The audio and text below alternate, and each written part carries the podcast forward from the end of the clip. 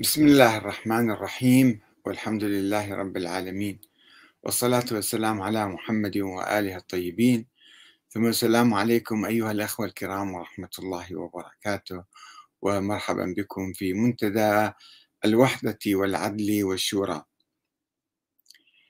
قدمنا عدة حلقات حول الموقف من الصحابة. قدمنا أولا الرؤية القرآنية التي تقيم الصحابة وكل حتى الأنبياء والناس العاديين. تقيمهم على أساس الإيمان والعمل الصالح. آه، أهل الأنبياء أولاد الأنبياء زوجاتهم أقربائهم هؤلاء لا يمتلكون ميزة آه، عمن سواهم. بل بالعكس ربما آه، تكون الميزة يعني مضاعفة في الثواب ومضاعفة في العقاب أيضا إذا أخطأوا. أه ومع الأسف الشديد أه أصبح أه الصحابة الكرام مادة للجدل والخلاف منذ الفتنة الكبرى التي عصفت بالصحابة أنفسهم وتقاتلوا وكما نعرف. آه، لم يعد في الحقيقة الآن أي خلاف رئيسي كبير بين آه، ما تبقى آه، من الأحزاب الإسلامية القديمة التي كانت تتخذ مواقف مختلفة ومتضادة من هذا الصحابي أو ذاك. ما يسمى بالشيعة والسنة. لم يعد لهذه المسميات بصورة عامة أتكلم. ولا أتكلم عن بعض الشذوذ من هنا وهناك. آه، الخلاف الرئيسي الذي كان بين المسلمين وأدى بهم إلى آه، الاختلاف والاقتتال فيما بينهم سواء في زمن الصحابة أو ما بعدهم. عندما تأسست الفرق الإسلامية وبالذات السنة والشيعة. آه، الخلاف كان يدور حول السياسة والحكم. وطريقة الحكم ودستور الحكم. هذا الخلاف كان قبل 1400 سنة. الآن تقريبا المسلمون عموما عموما ولا أقول مية بالمية هم آه، متفقون حول النظام الديمقراطي. يعني حول آه، اختيار الحكام بأنفسهم وبتوزيع السلطة. تقسيم السلطة وبتحديد فترات الحكم وبإجراء انتخابات وهناك مجلس برلمان سلطة تشريعية سلطة تنفيذية سلطة قضائية الفصل بين هذه الأمور. هذا الوضع الدستوري الآن هو الذي يوحد المسلمين ولا يبقي أي خلاف رئيسي كبير بين ما يسمى الشيعة والسنة. إذا اتفقنا على هذا النظام فاختلافاتنا تختفي إلا بعض الأشياء التاريخية والفلسفية وكذا أو العبادية الفردية مثلا هذه ليست مهمة ليست مادة للخلاف. آه، ومع ذلك مع أنه الآن المسلمون تقريبا آه، بأجمعهم أو بمعظمهم متفقون على هذا النظام السياسي الشوري العادل إلا أنه باقي بعض الخلافات التاريخية من بعض الصحابة من مخلفات النظريات القديمة. مثلا آه، نظرية الإمامة الإلهية اللي هي نظرية ما موجودة الآن منذ 1200 سنة تقريبا أو أكثر. هي أساسا نظرية يعني خيالية أو مثالية آه، ولم يتبنها أهل البيت ولكن المتكلمين الإمامية كانوا آه، يؤمنون بهذه النظرية. ويقولون أن الإمامة بالنص من الله تعالى وأن الحكام يجب أن يكونوا معصومين ومعينين من قبل الله وما إلى ذلك. وهذه النظرية أدت إلى ولادة موقف سلبي من تجربة الخلفاء الراشدين في سقيفة بني ساعدة طريقة تداول الحكم في صدر الإسلام. فبناء على هذه النظرية المثالية الوهمية الخيالية آه، اتخذ بعض المتكلمين مواقف سلبية من بعض الصحابة الكرام من أجلاء الصحابة واتهموهم بالانقلاب على الإمام علي أو اغتصاب الخلافة كما يقول الشيخ المفيد مثلا مؤسس المذهب الاثني عشري في القرن الرابع الهجري. وفي مقابل ذلك كان هناك من يغالي حتى ببعض الصحابة اللي هم اقترفوا ما اقترفوا من آه، جرائم وأيضا آه، دمروا نظام الشورى في الإسلام وحولوا الحكم إلى نظام قيصري وكسروي أيضا يغالون ويحبون وهذا ما دام أنه صحابي فخلص كل ذنوبه مغفورة. هاي النظرية المغالية المتطرفة من هنا وهناك. تحدثنا إذا في حلقة سابقة عن الرؤية القرآنية لتقييم الأشخاص سواء كانوا أنبياء أو صحابة أو أهل بيت أو ناس عاديين الرؤية القرآنية تقوم على أساس الإيمان والعمل الصالح. ونقدم في هذه الحلقة آه، موقف الصحابة الكرام والتابعين من معاوية بن أبي سفيان.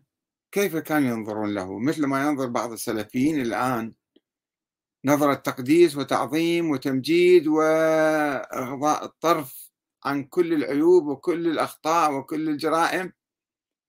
أو لا كانوا ينظرون له نظرة عادية بناء على الرؤية القرآنية. لقد يعني هم السلفيون يرفضون أن ينتقد أحد الصحابة أو مثلا لا سمح الله يلعن الصحابة.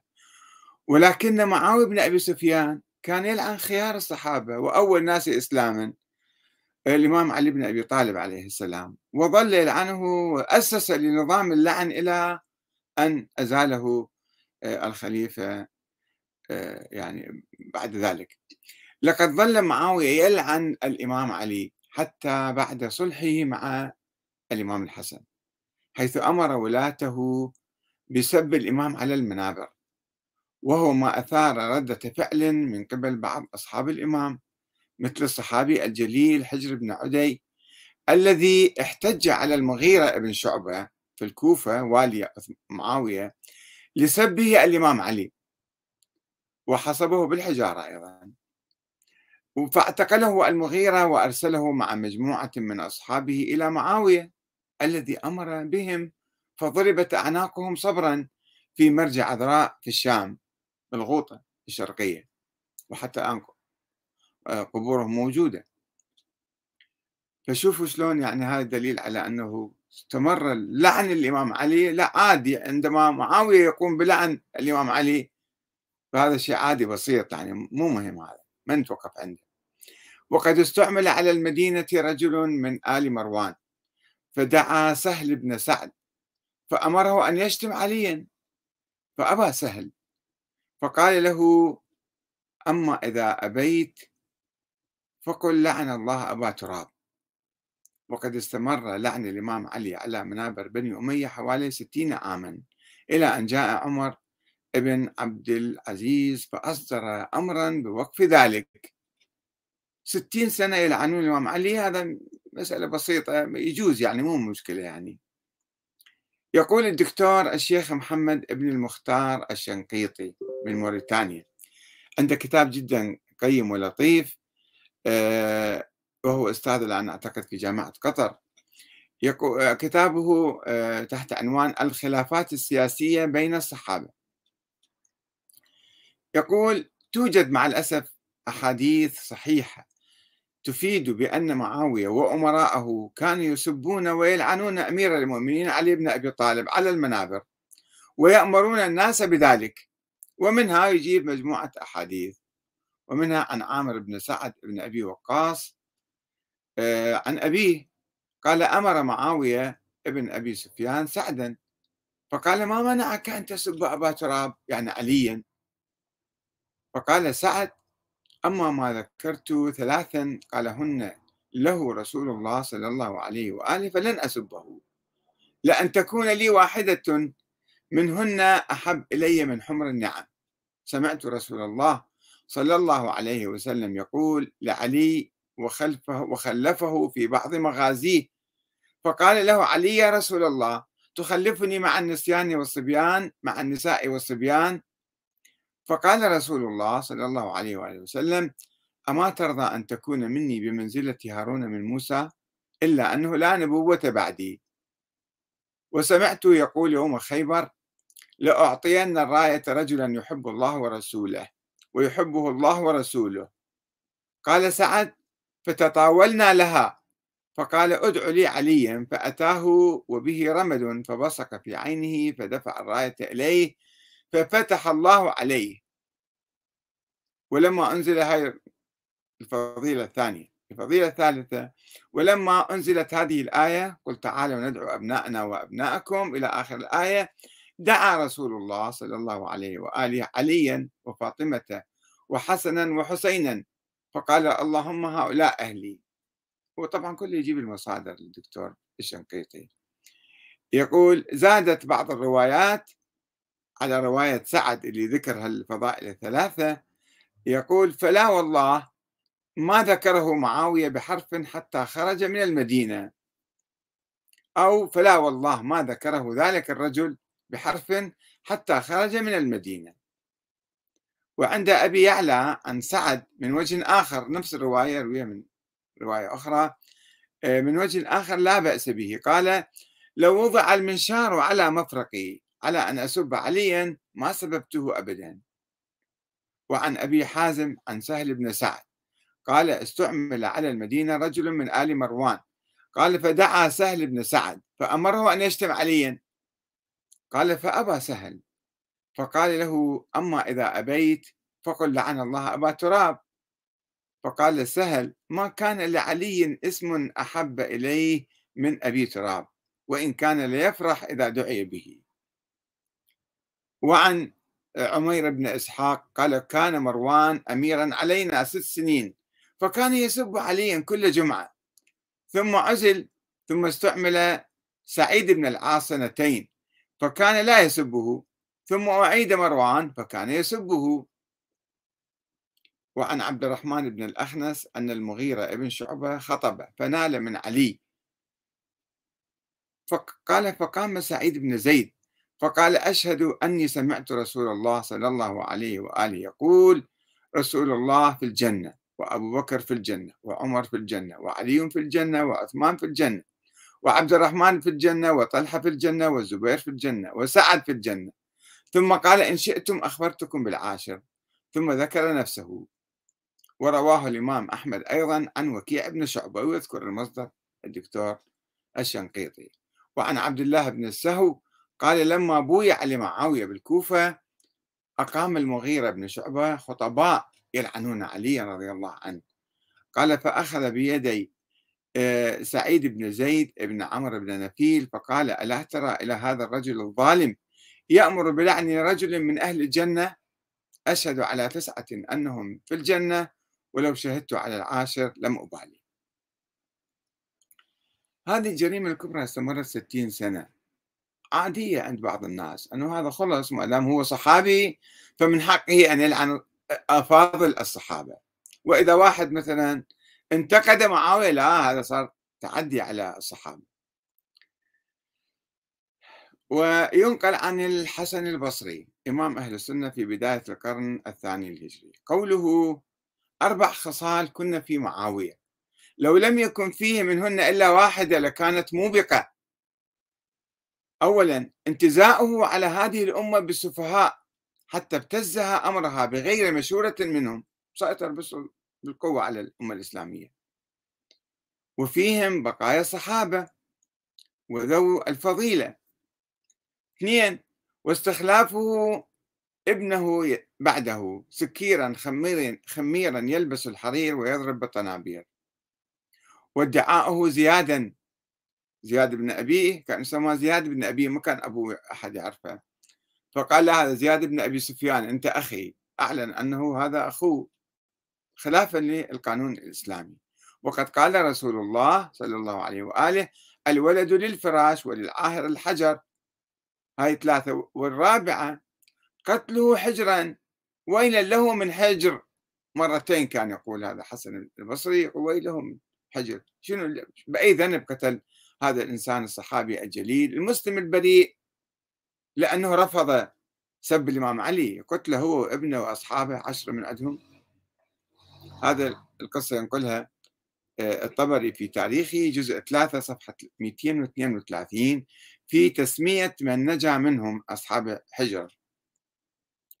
قال يعقوب بن سفيان حدثنا عمرو بن عاصم حدثنا حماد بن سلمة عن علي بن زيد عن سعيد بن المسيب عن مروان بن الحكم. قال دخلت مع معاوية على أم المؤمنين عائشة رضي الله عنها لما راح زار المدينة. فقالت يا معاوية قتلت حجرا وأصحابه وفعلت الذي فعلت. أما خشيت أن أخبئ لك رجلا فيقتلك؟ قال لا إني في بيتي أمان. يعني شوف حتى السيدة عائشة أم المؤمنين آه، استنكرت قتل حجر وهذا مثل عادي يقتل مؤمن ويدخل الجنة أيضا مو مشكلة. هذا القصة يذكرها صاحب كتاب البداية والنهاية جزء 6 صفحة 225 خلينا نشوف الصحابة عموم الصحابة كيف كانوا ينظرون إليه. وبخصوص معاوية لم يكن كثير من الصحابة وأجلاء التابعين ينظرون إليه كصحابي مؤمن أو خليفة عادل. ولذلك فعندما توفي اجتمع من تبقى من شيعة الإمام علي في الكوفة وأرسلوا إلى الإمام الحسين رسالة يستدعونه إليهم. وقد جاء فيها للحسين بن علي من سليمان بن صرد الخزاعي والمسيب بن النجية والرفاع بن شداد البجلي وحبيب بن مظاهر وشيعته المؤمنين والمسلمين من أهل الكوفة. سلام عليك. فإنا نحمد إليك الله الذي لا إله إلا هو. أما بعد فالحمد لله الذي قصم عدوك الجبار العنيد الذي انتزع على هذه الأمة فابتزها أمرها وغصبها فيئها وتأمر عليها بغير رضا منها ثم قتل خيارها واستبقى أشرارها وجعل مال الله دولة بين جبابرتها وأغنيائها فبعدا له كما بعد ثمود إنه ليس علينا إمام. رفضوا بيعة يزيد يعني. فأقبل لعل الله أن يجمعنا بك على الحق. هذه الرسالة ينقلها المفيد في الإرشاد صفحة 204 ويسجل التاريخ مواقف وأقوالا لكثير من التابعين وتابعي التابعين ومنهم من يحظى باحترام أئمة أهل السنة كيحيى بن عبد الحميد وعبد الرزاق الصنعاني ويونس بن خباب الأسدي وأبي الحسن أحمد بن علي الغزنوي وأبي إسرائيل الملائي وأزهر الحراني وأسد بن وداعة وتليد بن سليمان المحاربي الكوفي والحكم بن ظهير الفزاري ابن أبي ليلى الكوفي وربيعة ابن يزيد السلمي وجعفر ابن سليمان. وهناك أحاديث يرويها أهل السنة تؤكد دخول بعض الصحابة في النار. مو كل الصحابة. أي واحد شاف النبي راح يروح للجنة وعادل وما في أحد ينتقده بكلمة. مما ينقض نظرية عدالة جميع الصحابة التي تبلورت في القرن الثاني أو الثالث الهجري. خلينا نشوف الإعلام الأموي ودوره في هذه القضية. ومن هنا ونظرا لعدم وجود إجماع على عدالة جميع الصحابة في صدر الإسلام ووجود النظرة النسبية المحتملة للردة والنفاق والضلال. كلهم كانوا يعتقدون ذلك أن الصحابي ممكن يرتد ممكن ينافق ممكن يضل ممكن يجرم ممكن يقتل فلا يبقى لديه شرف الصحبة. وتوقف مكانة الصحابي على العمل الصالح بما يتفق مع القرآن الكريم وأحاديث نبوية متواترة وثابتة.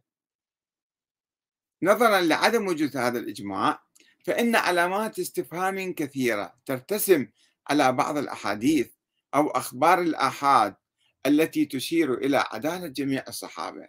أن هذا أحاديث صحيحة ولا أحاديث مزورة؟ وتنهى عن سبهم وتعطي فضلا خاصا لكل من رأى النبي ولو ساعة أو سمع منه ولو كلمة خلاص هذا بعد دخل الجنة. وفي هذا المجال ينقل عن ابن عمر رضي الله عنهما أنه كان يقول لا تسبوا أصحاب محمد صلى الله عليه وسلم فلمقام أحدهم ساعة خير من عمل أحدكم عمره. رواه ابن ماجه. وهذا حديث ما نعرف من وين ولا يستند إلى قول النبي أيضا. ورأي ولكن هذا صار قاعدة كأنها آية قرآنية. ولذلك يثور الشك حول تلك الروايات. التي شكلت أساس النظرية السنية المتطرفة والمغالية آه، حول الصحابة بأنها كانت من اختلاق الإعلام الأموي وخاصة أيام حكم معاوية الطليق الذي حارب الإمام علي والمهاجرين والأنصار وانتزع السلطة منه وحاول إدخال نفسه في صفوف الصحابة حتى يفرض نفسه على المسلمين خليفة بلا منازع ويفعل ما يشاء. ويبدو أن المقصود من تلك الأحاديث الناهية عن سب الصحابة هو منع انتقاد معاوية أكثر من النهي عن سب خيار الصحابة. وإلا فإنها لا تذكر لا تذكر عند قيام معاوية والأمويين بسب الإمام علي وأهل بيته وشيعته. هذول معلش واحد يسبهم معلش بس معاوية لا تحكوا عليه. اللعن يعني الإبعاد والطرد على وجه السخط. وعندما يكون من الله عز وجل فهو يعني العقوبة في الآخرة والانقطاع عن قبول الرحمة والتوفيق في الدنيا. واللاعن عندما يلعن فهو يدعو الله عز وجل أن يطرد الملعون من رحمته كما يقول آه، الراغب الإصفهاني في المفردات في ألفاظ القرآن صفحة 741 ويتحقق اللعن بقول آه، لعنه الله أو لعنة الله عليه. أما السب والشتم فهما بمعنى واحد كما يقول في لسان العرب وقيل بأن السب أشد من الشتم فالشتم هو تقبيح أمر المشتوم بالقول والسب هو الإطناب في الشتم والإطالة فيه. الفروق اللغوية لأبي هلال العسكري صفحة 38 ومن هنا قال الراغب الإصفهاني والسب يعني الشتم الوجيع في كتاب المفردات.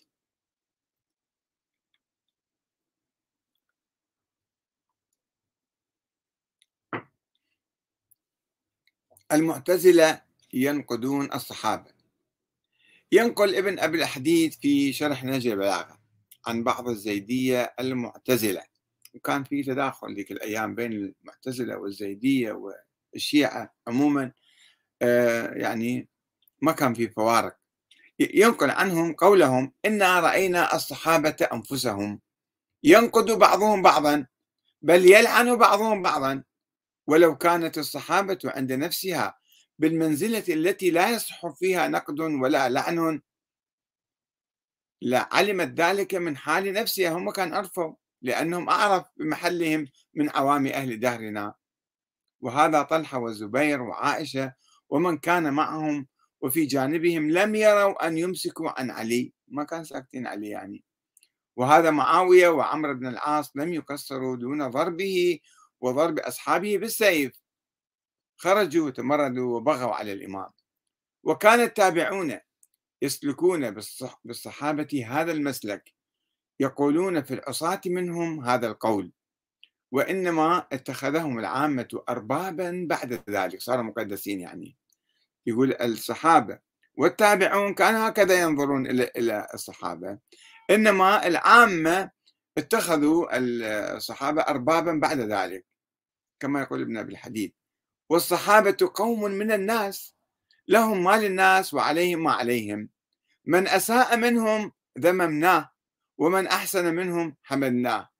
وليس لهم على غيرهم كبير فضل إلا بمشاهدة الرسول ومعاصرته لا غير. بل ربما كانت ذنوبهم أفحش من ذنوب غيرهم لأنهم شاهدوا الأعلام والمعجزات فمعاصينا أخف لأننا أعذار. إن شاء الله آه، نتوقف هنا وإن شاء الله آه، نحدثكم عن النظرية السنية حول الصحابة. أولا تعريف الصحابة من هم الصحابة؟ و آه، يعني الإطلاق والتعميم في الفضل بعكس النسبية التي تحدثنا عنها في القرآن الكريم. وأيضا يعني حديث طويل عندنا النظرية السنية في آه، النظر إلى الصحابة.